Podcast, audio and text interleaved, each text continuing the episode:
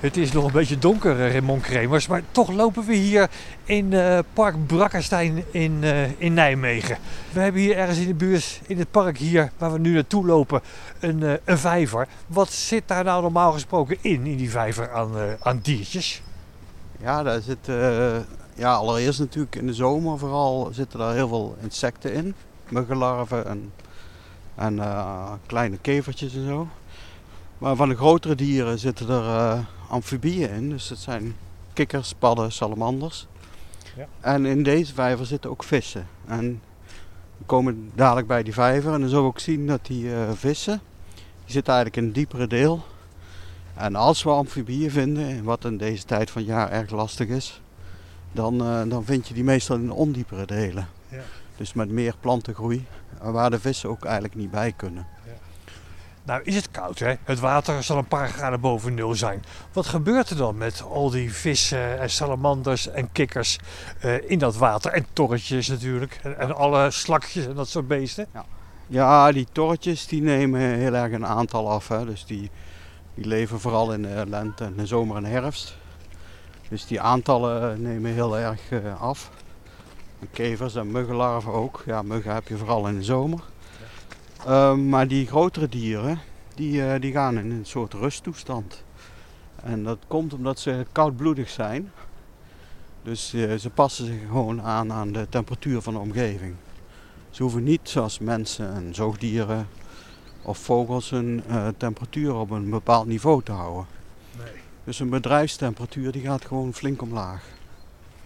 Dus de grotere dieren, zoals vissen en de amfibieën, die gaan in een soort rustslaap in het water. Ja, ja, die, nou ja in, in, op de bodem vaak. En, uh, ze zijn wel een beetje actief, maar ze zijn ontzettend traag. Want ze, ja, ze moeten functioneren bij 5 of, of 6 graden. En dat betekent dat ze ook uh, langzaam rondzwemmen. En lang niet zo actief zijn als in de rest van het jaar. Dus het gaat allemaal in heel sloom, uh, traag tempo. En Meestal zitten ze gewoon stil. Gewoon de hele winter stil? Ja, afwachten tot het lente wordt. Wat een leven. ja, ja, dat gebeurt eigenlijk vier maanden lang gebeurt er heel weinig. Ja. Zijn ze dan niet in gevaar voor, uh, voor uh, ja, dat ze worden opgegeten als ze zo stil liggen?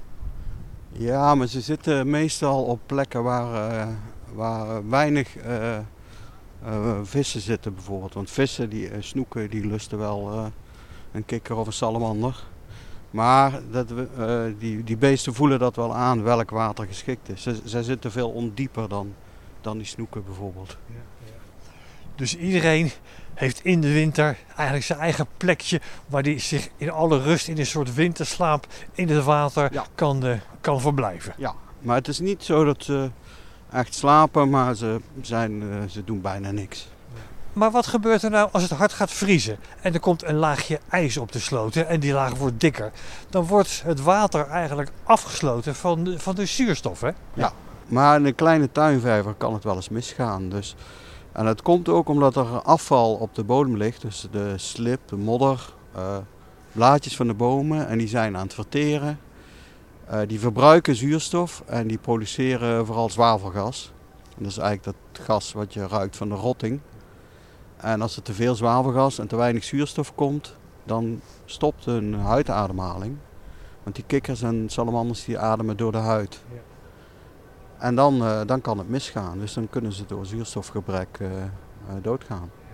Nou, laten we maar eens kijken. We zijn vlak bij de vijver, nog een paar meter. En dan kunnen we zien hoe, hoe de vijver in Prakkenstein erbij ligt. En of we nog iets van leven zien.